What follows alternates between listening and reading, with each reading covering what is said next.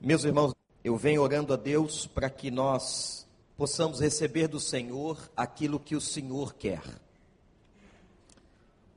Talvez você aqui na igreja, já alguns domingos, vários meses, esteja ouvindo da minha boca, da boca de outras, outros irmãos e irmãs que ministram aqui, sobre a palavra avivamento. O que é isso? O que é que o pastor tem pedido tanto a Deus para acontecer entre nós? Estamos começando hoje uma série bíblica e vamos estudar o que é o avivamento bíblico. Eu gostaria de convidar você a não perder nenhuma das reflexões vai acontecer durante os cultos matinais e dominicais, à noite. Manhã e noite, nos domingos, nós vamos estar tratando deste assunto. Avivamento é uma das palavras mais desgastadas no vocabulário evangélico no Brasil. Por quê? Por causa de um cisma por causa de um cisma que acontece historicamente entre os evangélicos tradicionais e os evangélicos chamados carismáticos. Aliás, palavra usada de maneira absolutamente equivocada. Porque todo crente é carismático. A palavra carisma é dom ou dons. Todo crente que possui dons espirituais é um carismático. E como nós cremos que quando nós nos convertemos, o Espírito Santo de Deus nos traz dons espirituais e distribui a igreja conforme ele quer, todo crente é carismático, na essência da palavra. Mas há um cisma histórico entre a chamada igreja histórica tradicional e, na verdade, aqueles que são denominados pentecostais. Mas o avivamento não é uma questão nem de conservadores ou de carismáticos ou de tradicionais. O avivamento é um princípio de vida da igreja. Eu rogo a Deus e tenho rogado a Deus, irmãos, que o Espírito Santo nos faça entender isso e que ao terminarmos esta série eu clamo ao Senhor para que a nossa igreja seja completamente diferente do que é, para melhor. Você quer isso da sua igreja? Você quer isso da igreja onde os seus filhos cultuam? Onde a sua família está aqui a cada domingo? Uma igreja verdadeiramente avivada, dentro de um avivamento bíblico. Desde os tempos do Velho Testamento, perpassando pelo Novo Testamento, entrando na história da igreja, a reforma protestante, sempre tivemos momentos de avivamento na história do povo de Deus. O que é avivar? O que significa o avivamento? Avivar é trazer vida àquilo que estava morto. É trazer a vida onde há morte. E o avivamento, quando é de Deus, quando não é marcado a sua hora por um pastor, por uma igreja, por um local, mas quando ele vem de Deus ao seu povo, ele vai atingir as nossas entranhas, a nossa vida interior, a nossa vida com Deus. E esse avivamento vai ser derramado de dentro para fora e vai atingir a sociedade onde nós, igreja, vivemos é visitação de Deus. Avivamento é uma visitação especial de Deus sobre a igreja. Nós vamos, por muitas mensagens, refletir sobre tudo isso. A igreja precisa de um avivamento. Se os irmãos querem saber do seu pastor, o que é que eu vejo hoje que nós precisamos, vamos falar de nós. Vamos falar da nossa casa. Vamos falar da nossa igreja. nós precisamos experimentar um verdadeiro avivamento. E para começar a refletir sobre este tema, eu quero hoje pela manhã usar um texto da palavra que se encontra no capítulo 9 de Marcos, capítulo 9, versículo de número 14. Abra sua Bíblia e deixa aberta.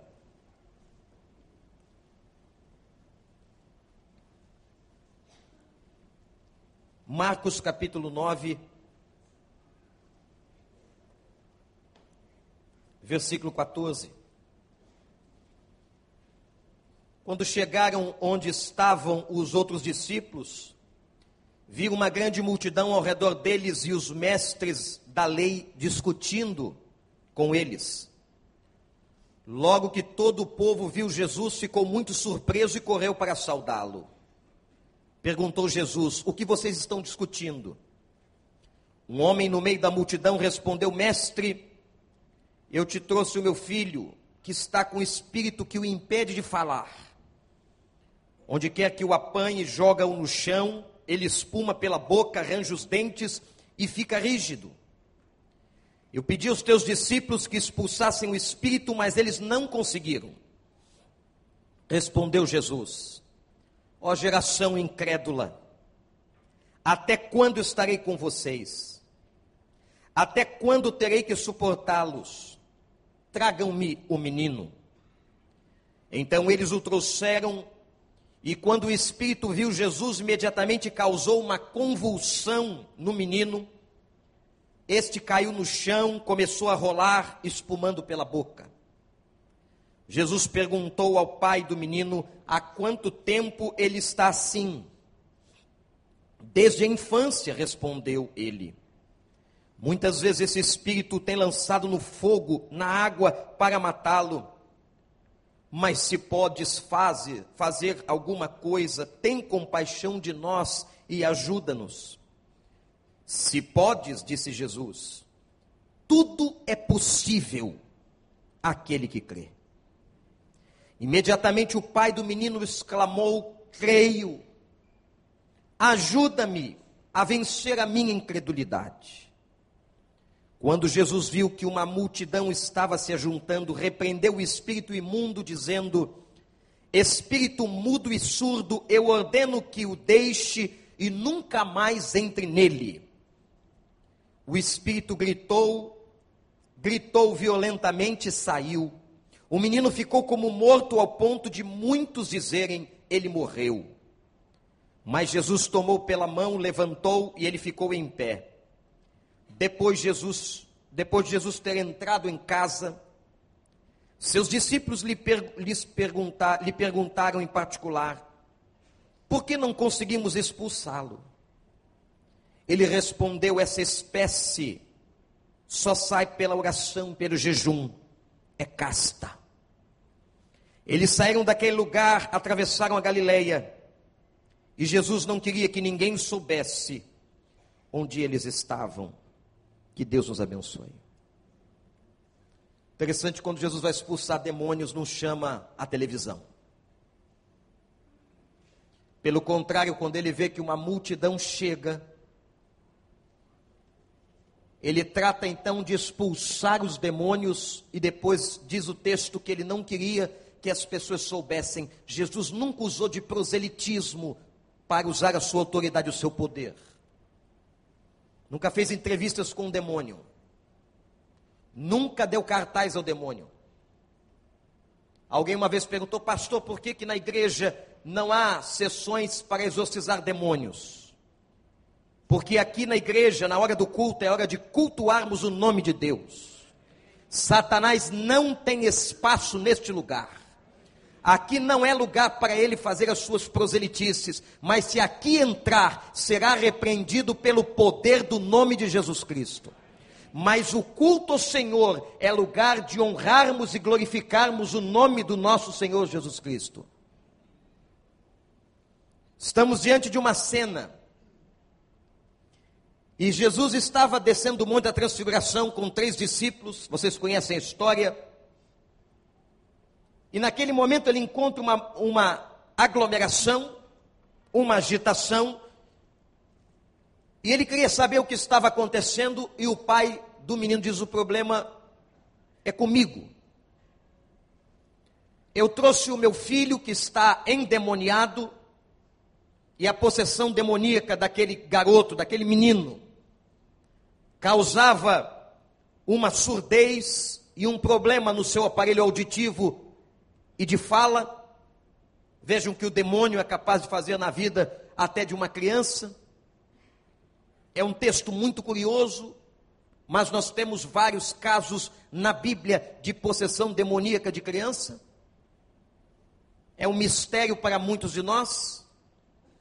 Naquela hora o pai diz assim: Eu trouxe para os teus discípulos e eles não conseguiram expulsar o demônio da vida do meu filho. Jesus, então, como vocês leram no texto, vai repreender o demônio, mas agora eu quero chamar os irmãos para que entrem comigo agora na casa onde Jesus entrou. Vamos entrar na casa onde ele chama os seus discípulos em particular. E é claro que ele sabia o que iria acontecer. Os discípulos então estavam com uma angústia no coração. E a angústia no coração tinha uma explicação muito clara, porque eles fracassaram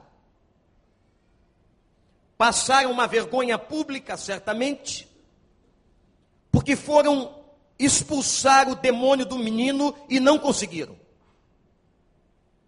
Ficaram ali clamando, orando e não conseguiram. E certamente aquela angústia ficou no coração de cada discípulo. Eles então entram na casa e perguntam a Jesus Senhor, por que, que nós não conseguimos expulsar aquele demônio? Meus irmãos, aqui está para mim o menino como a imagem da sociedade contemporânea. O menino é a imagem do mundo. E os discípulos, a imagem da igreja. O menino é a imagem da sociedade. E os discípulos é a minha imagem e a sua imagem. E aqui começa um ensinamento extraordinário de Cristo nesta passagem. E nós vamos ver aqui, nessa introdução sobre o avivamento, o que é que realmente está acontecendo conosco e o que é que nós precisamos. A primeira palavra que eu quero que você anote que foi resposta de Jesus à pergunta dos discípulos. Ele disse: é casta. É casta. A casta é um agrupamento de poder maligno no texto. O que Jesus estava dizendo para eles? Jesus está dizendo para eles que agora é diferente. Estava dizendo para eles que a experiência que eles estavam passando naquele momento era diferente de todas as outras experiências. Por quê? Porque em Lucas capítulo 10, os mesmos discípulos enviados por Jesus saíram pelas ruas expulsando demônios. E diz a palavra no texto que eles voltaram alegres, celebrando, quem sabe com o coração um pouco vaidoso, e o ser humano é muito vaidoso. A gente expulsa um demônio e acha que foi expulso por causa do nosso nome, da nossa força, da nossa espiritualidade, da nossa santidade. O demônio foi embora por causa do nome de Jesus. É nesse nome que tem poder.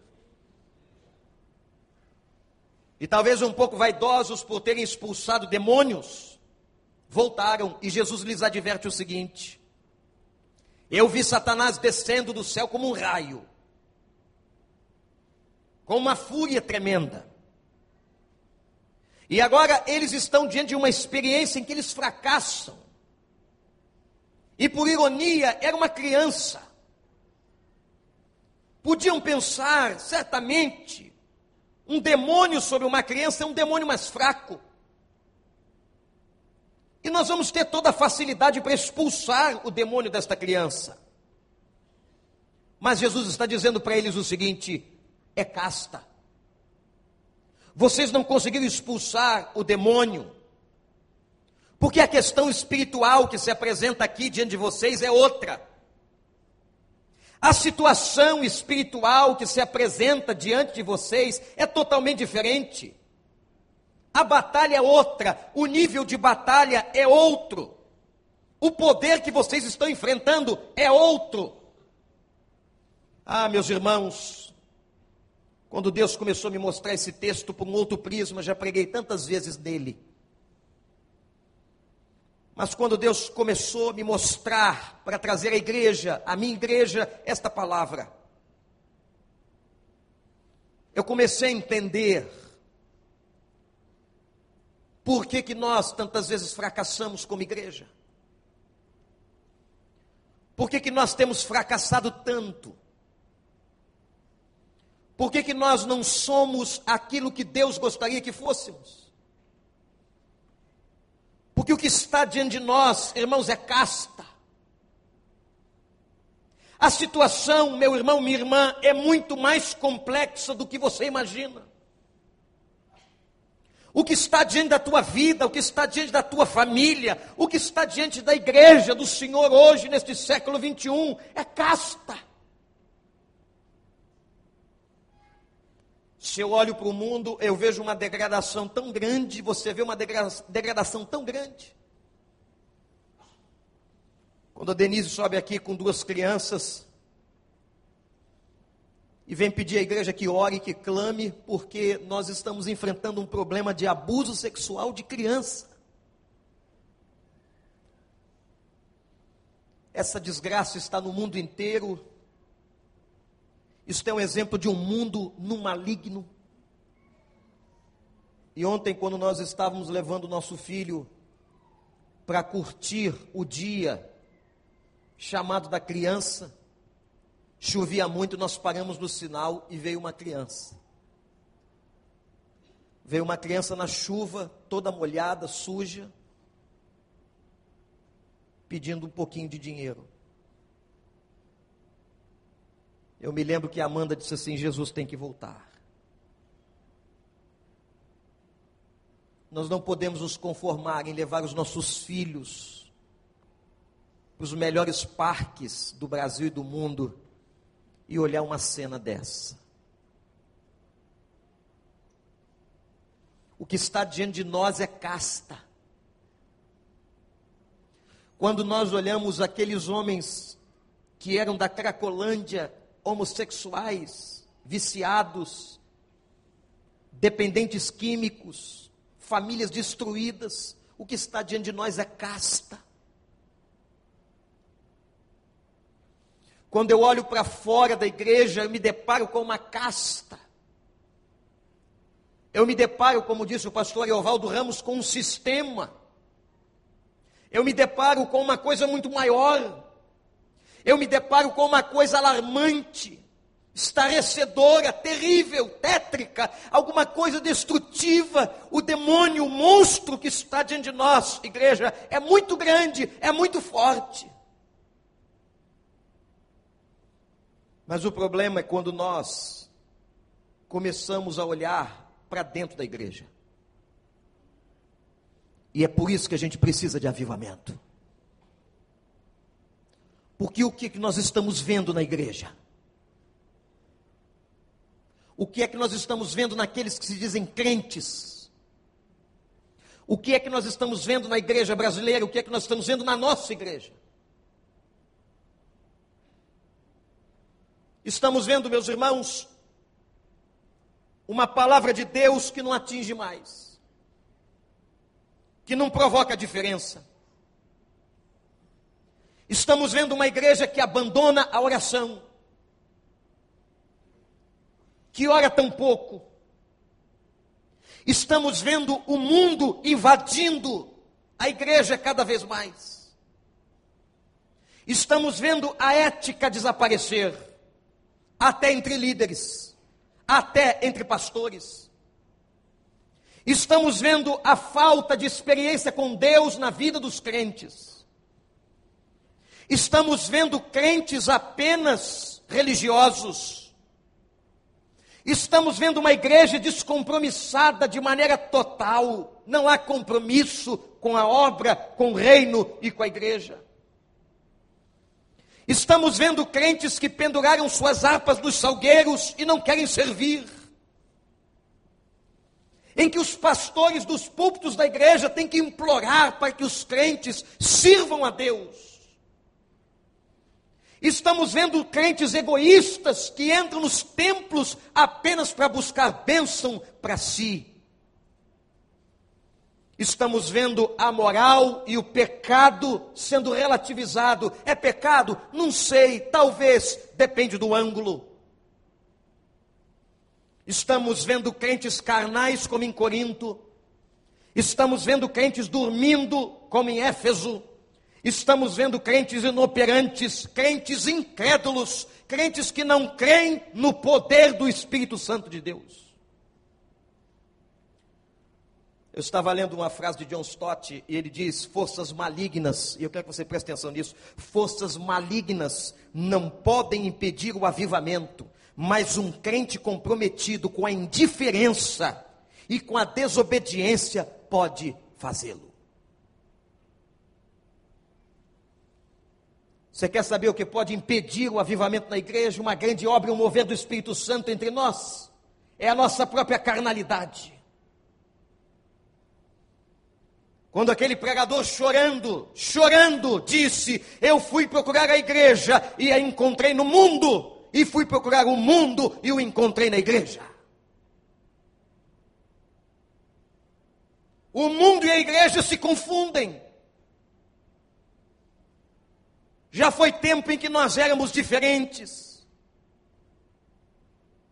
em que nós éramos reconhecidos como povo da Bíblia em que nós, meus irmãos, amávamos a oração e o domingo para nós era uma alegria, em que o povo recitava quando chegava nos templos: Alegrei-me quando me disseram, vamos à casa do Senhor. Ir à casa do Senhor, hoje para muita gente é um peso, há tantos negócios, há tanta coisa para fazer, tem tanto dinheiro para se ganhar, há tantos sítios para se visitar, há tantas cidades para se fazer turismo. Ir à casa do Senhor é um detalhe. está com o povo de Deus, está debaixo da oração, abrir a Bíblia, são coisas que são hoje descartáveis e fora de moda. Nós precisamos de um avivamento. Não se iludam, meus irmãos, por verem os templos cheios. Não se iludam pela quantidade. Não se iludam quando os nossos templos estão abarrotados de gente. Mas que nós, em nome de Jesus, comecemos a clamar para que sejamos uma igreja do coração de Deus.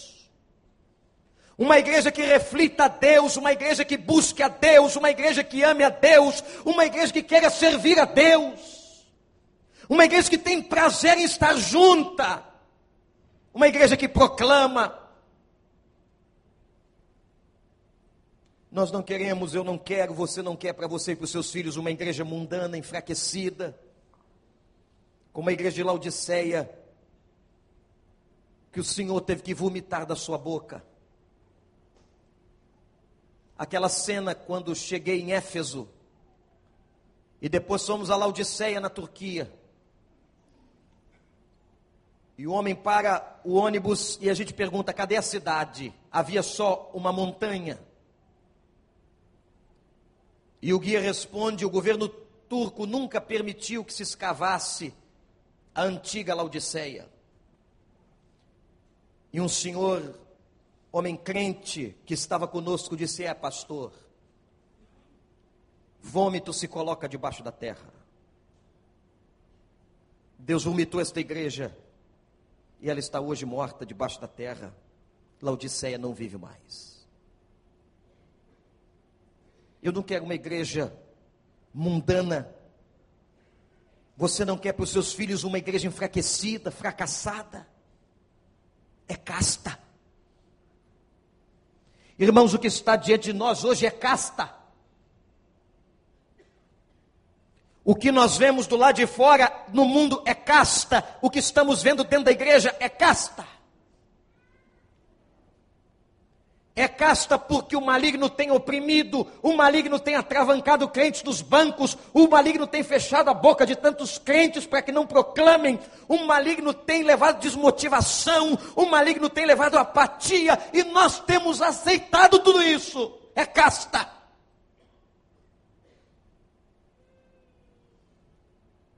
Mas dentro daquele quarto, na casa onde eles entraram, Jesus disse uma segunda coisa.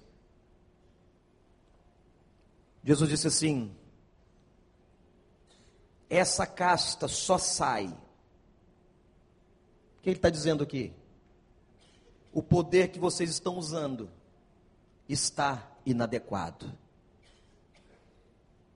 Não é assim que se expulsa a casta. Não é assim que vocês vão resolver o problema.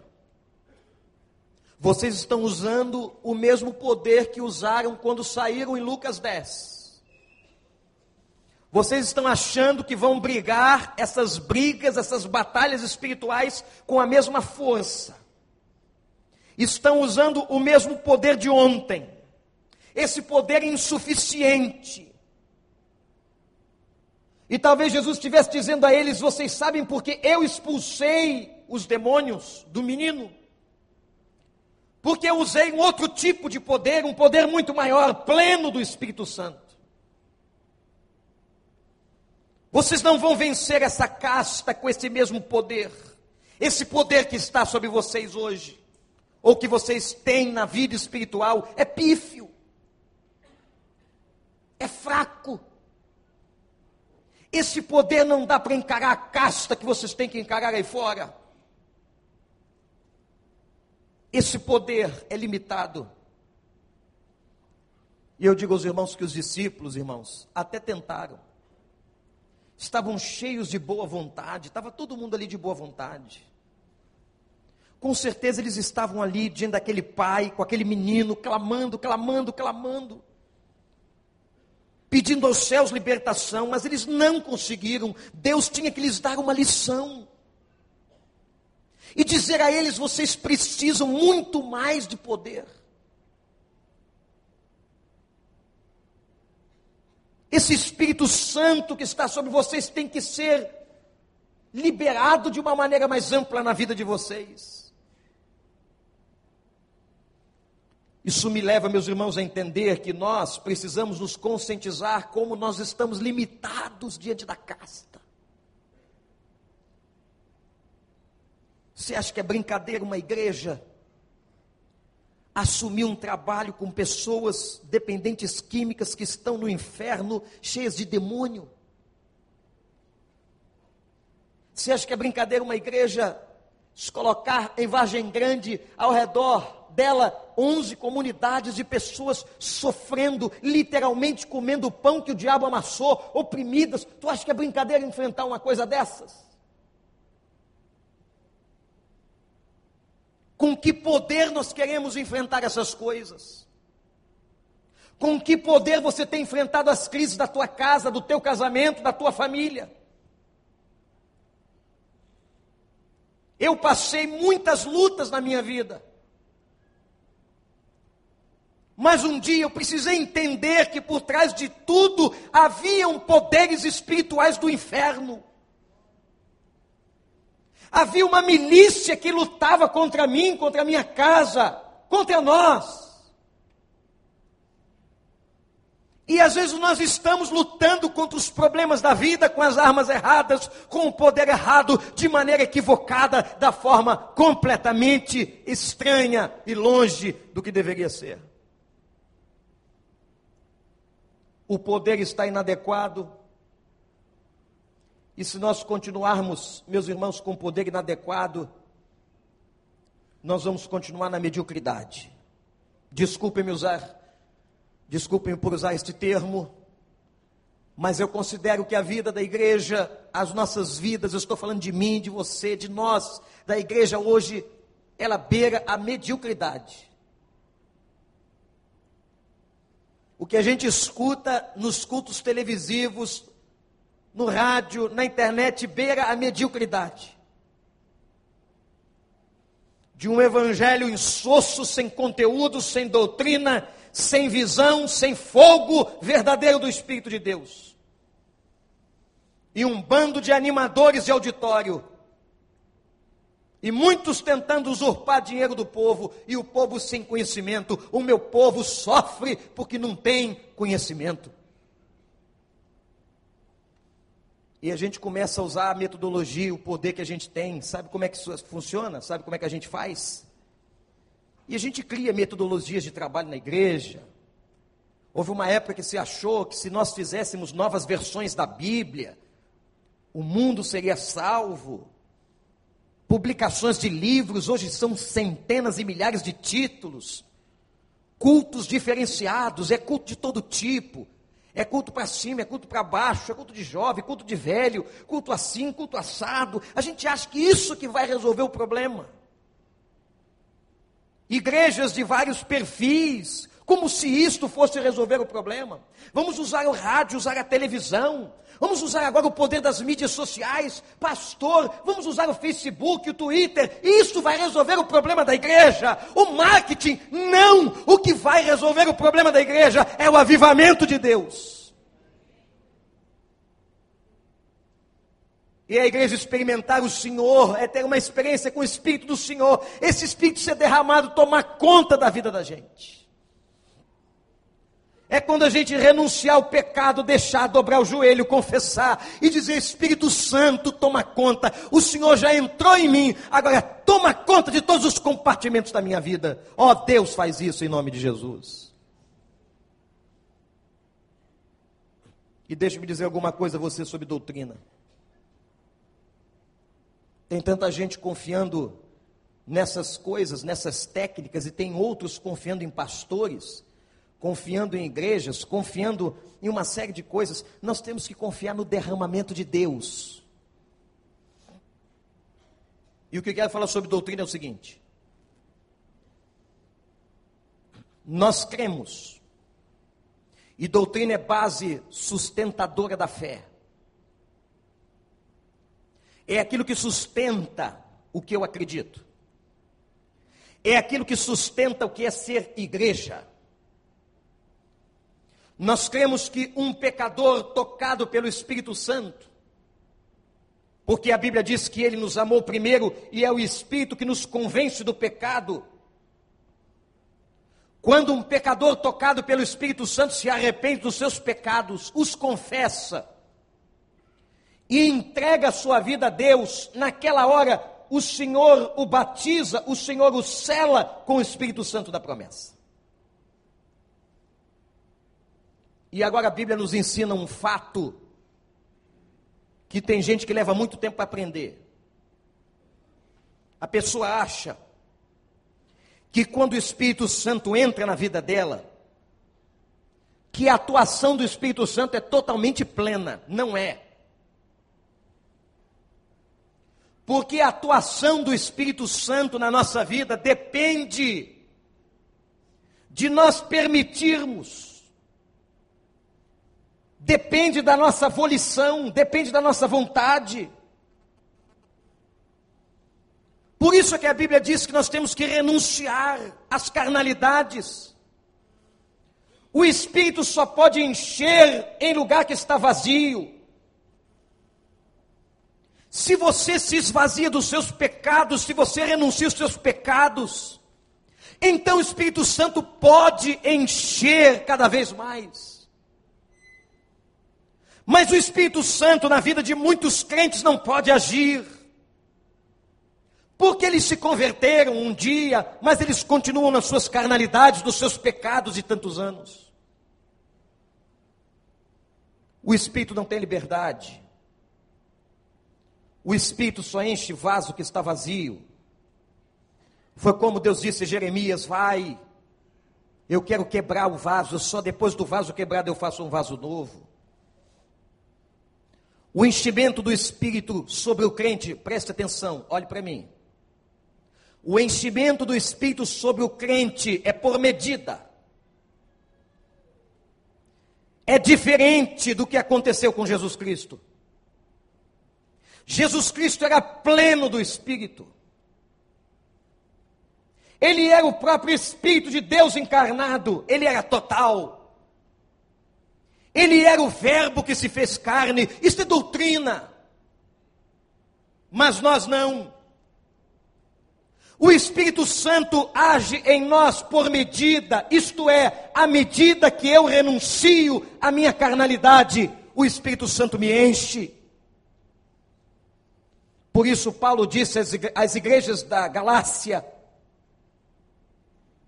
que nós tínhamos que renunciar aos pecados da carne e clamar a Deus pelos frutos ou pelo fruto do Espírito Santo que se manifesta de tantas formas. Sabe qual é o problema, irmãos? É que nós estamos distraídos achando que o que estamos fazendo está muito bom. Eu não estou dizendo aqui que a igreja não faz. Eu estou dizendo aqui que a igreja faz muito pouco. Eu não estou dizendo aqui que a igreja não ora. Eu estou dizendo aqui que a igreja ora muito pouco. Eu não estou dizendo que a igreja não avança, eu estou dizendo que a igreja avança lentamente, muito lentamente. Eu não estou dizendo que a igreja não trabalha, eu estou dizendo que a igreja é negligente com a obra de Deus. Por isso falta um poder maior sobre nós, sobre mim e sobre você. Sabe o que nós temos conversado na equipe que pastoreia esta igreja? A sua vida, a sua família. Nós temos nos colocado de joelhos, irmãos, e pedindo a Deus perdão pelos nossos pecados. Nós temos pedindo a Deus, cada pastor, cada líder, que toda terça-feira está junto na reunião, do ministério pastoral desta igreja, nós temos estado ali humilhados, chorando, pedindo avivamento, a começar em nós, nas nossas famílias.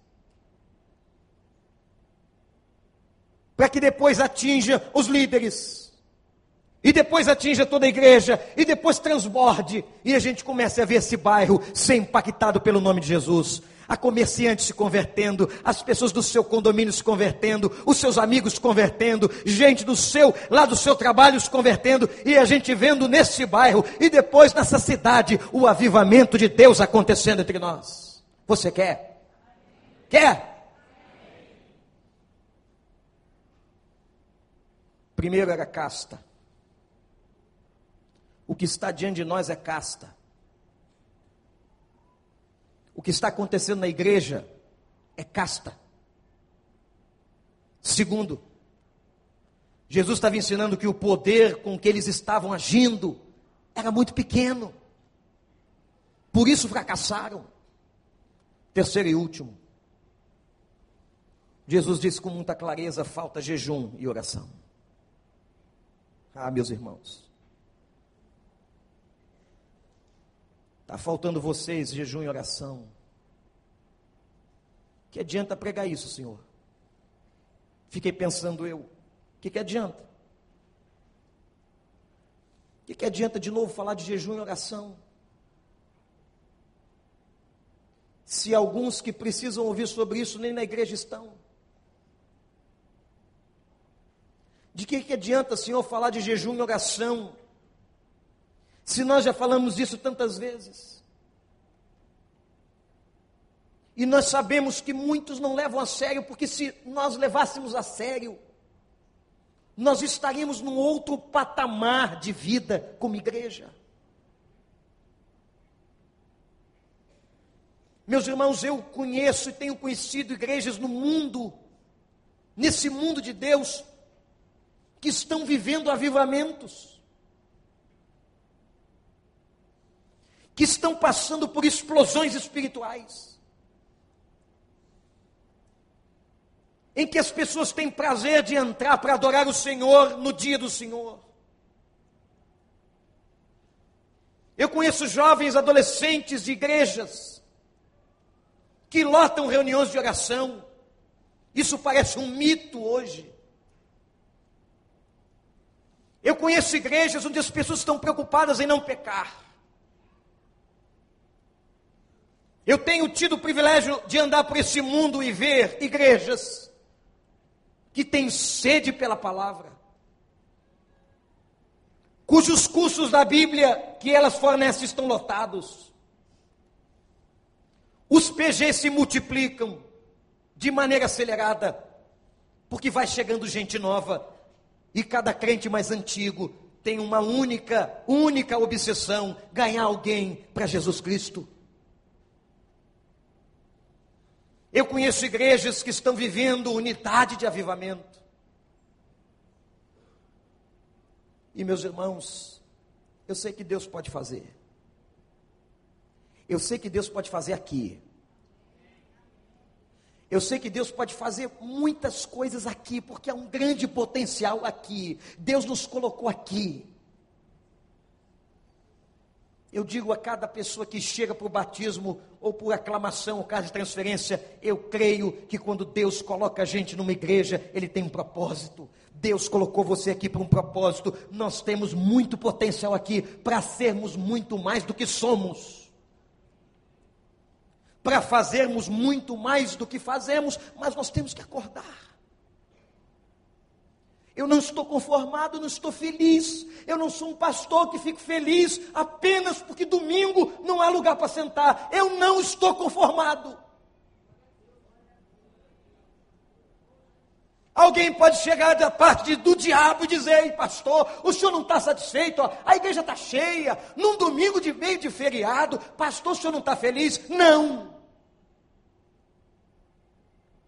Porque eu quero ver a minha igreja frutificando o nome de Jesus, refletindo o nome de Jesus, destruindo as barreiras do inferno, acabando com as ruínas de Satanás nesse bairro. Eu quero ver uma igreja ativa e viva nesse planeta. Você quer isso? Eu não estou conformado e quero andar com gente que não está conformada. Se você está conformado com isso, aqui não é seu lugar.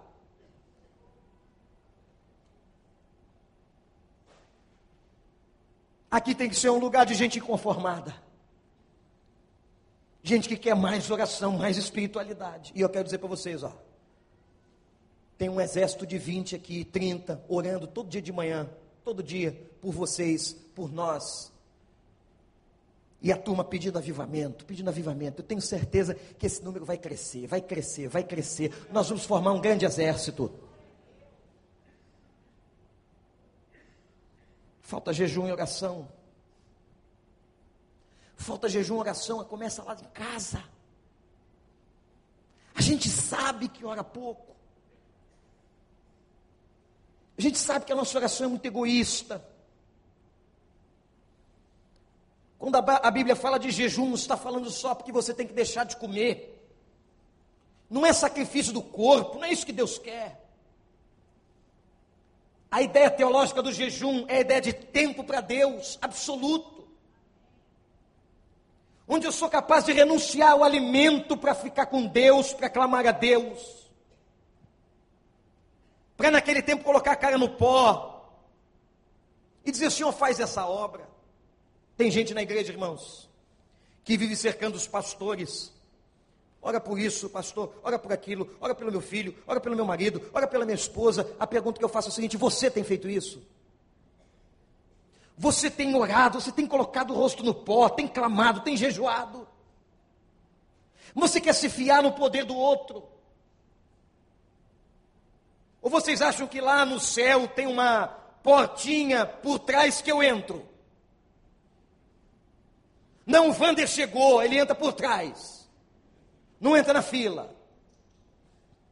E tem um anjo que já vai me esperar lá na porta. É o senhor Vander? Então vem por aqui.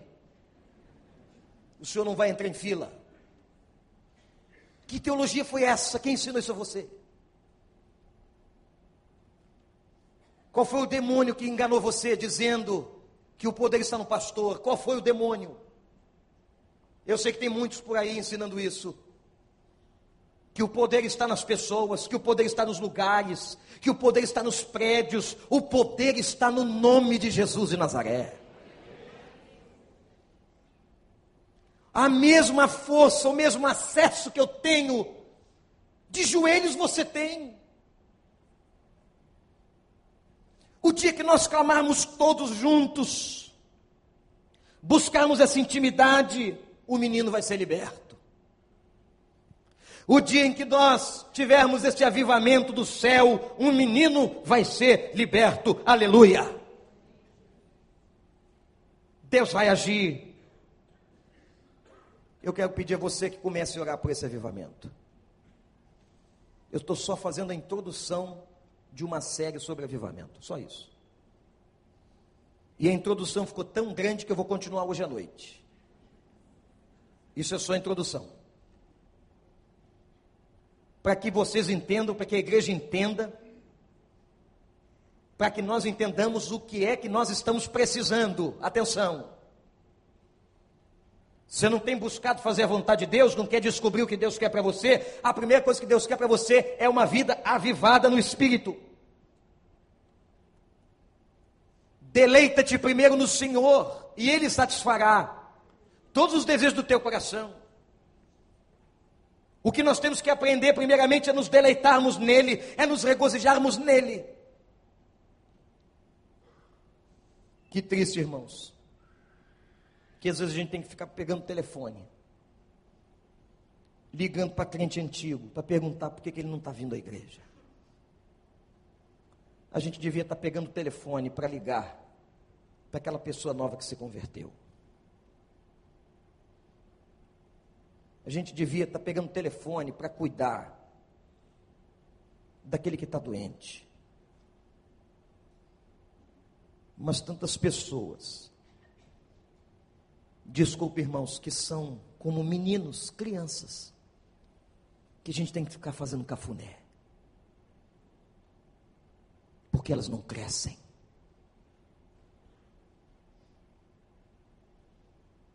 E se elas interpretam que o pastor olhou diferente, é um problema tão grave.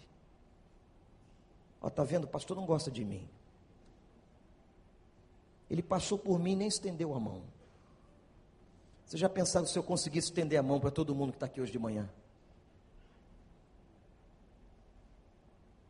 Isso é meninice. Isso é infantilidade espiritual.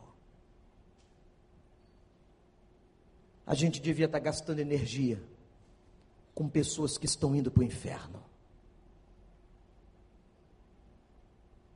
Para tentar salvá-las pelo nome de Jesus Cristo.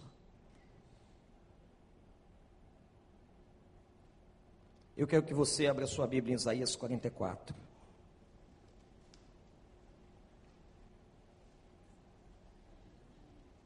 Isaías 44, versículo 3. Avivamento é promessa de Deus, irmãos. E desde o profeta Isaías,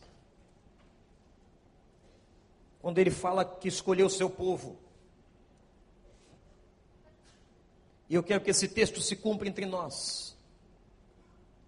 Eu quero que esse texto se cumpra na sua casa, que esse texto se cumpra na sua vida, que esse texto se cumpra na nossa igreja.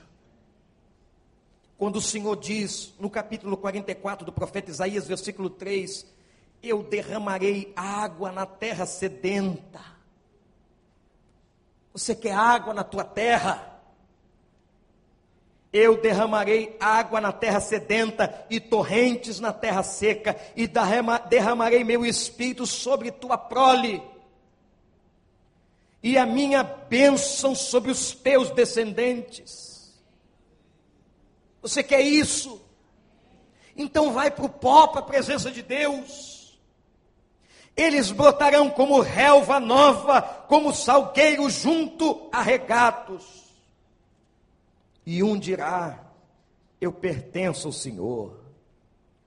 E o outro chamará a si pelo nome de Jacó. E outro escreverá na sua mão do Senhor. E ao Senhor eu pertenço. E tomará para si o nome de Israel. Aleluia. Você quer essa promessa? Somente buscando esse derramamento, esse poder, nós vamos enfrentar a casta. Quando um menino de uma escola rica se joga da janela por bullying. Meus irmãos, isso é casta. São forças terríveis. E eu imagino a luta daquela criança. Eu imagino a dor daquele menino. Lutando sozinho. Tem uma pessoa da igreja, uma irmã que conhece a família. Eu disse a ela: se a irmã quiser, conversa com a família, eu vou na casa da família. E eu vou lá para dizer para a família assim: vocês não podem lutar sozinhos. É casta. Nós estamos deslocando o foco das coisas. Nós estamos dando tempo àquilo que não precisa de tempo. Nós estamos gastando energia onde não, onde não temos que gastar energia. Talvez estejamos trabalhando errado. Que essa promessa de Isaías se cumpra na sua casa, meu irmão. Que essa promessa se cumpra entre nós, para que o reino de Deus avance. Deus me deu uma oração. Deus me deu uma oração, e escrevi essa oração. E eu quero ler a oração para a igreja. Não é para você ficar escrevendo e repetindo em casa, não, faz a sua. E a minha oração é assim: Deus, fenda os céus. Fenda os céus para tirar o povo da apatia. Ó Deus, fenda os céus para dobrar os joelhos dos teus filhos. Fenda os céus para que possamos orar mais fenda os céus para corrigir o nosso testemunho, fenda os céus para sermos verdadeiramente santos e vivermos na santidade, fenda os céus para termos sede pela tua palavra, fenda os céus para que não fiquemos em casa no dia que devemos estar juntos fenda os céus para sermos fiéis nos dízimos, para expandirmos a tua obra. Fenda os céus para proclamarmos com mais urgência este evangelho. Fenda os céus para amarmos mais os de dentro e os de fora da igreja. Fenda os céus, Senhor, para tirarmos nossas harpas dos salgueiros fenda os céus, para termos nossas famílias no Senhor. Fenda os céus, para que a tua glória seja manifesta entre nós hoje, para que o teu nome seja conhecido diante dos teus adversários e que as nações tremam diante de ti. Fenda os céus, Senhor. Eu quero avivamento. Eu quero mais. Eu não estou conformado. A batalha que você tem enfrentado é casta. Nós precisamos de mais poder. Deixar esse espírito entrar nos meandros da nossa casa espiritual.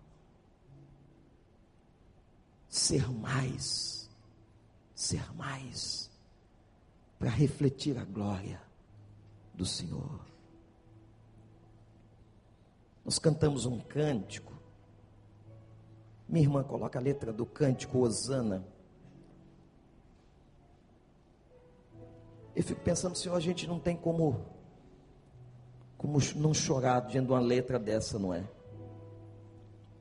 Nós cantamos esse cântico hoje eu estava pensando na letra dele. E ele fala de avivamento, ele fala de uma outra, de uma outra igreja. Você pode recitar isso comigo? A gente cantou isso hoje, mas às vezes a gente canta sem até sentir ou perceber o que está cantando. Diz assim: repete. Eu vejo o Rei da Glória vindo com seu poder, a terra vai estremecer. Eu vejo sua graça, os pecados perdoar, a terra vai então cantar. Osana, Osana, Osana nas alturas. Osana, Osana, Osana nas alturas. Eu vejo um povo eleito, assumindo o seu lugar, para a sua fé compartilhar. Eu vejo um avivamento, quando o teu povo orar e te buscar. Quando o teu povo orar e te buscar. Osana, Osana, Osana nas alturas. Osana, Osana. Limpa o meu coração. Abre os meus olhos para que eu possa ver. Com o amor que tens por mim, eu te amo, Senhor. Tu és a razão da minha vida, tu és tudo. Quero ser, olha a santidade aí, igual a ti. Tudo que sou, tudo, meus títulos, tudo, o dinheiro que eu conquistei na vida com o trabalho, tudo que sou é para teu louvor. Pois contigo vou viver até quando? Até quando? Osana, Osana nas alturas, Osana. Você está dentro desse projeto? Você quer o avivamento da sua vida, na sua família, nessa igreja, transbordando para a glória do Senhor? Você quer? Então, se você quer de coração, abre a sua alma. Vamos cantar esse cântico como se fosse a primeira vez, como se nunca tivéssemos cantado, e vamos dar uma resposta ao Espírito Santo do Senhor, que traz para nós hoje e nos próximos dias trará a mensagem: uma igreja em avivamento. Que Deus nos abençoe.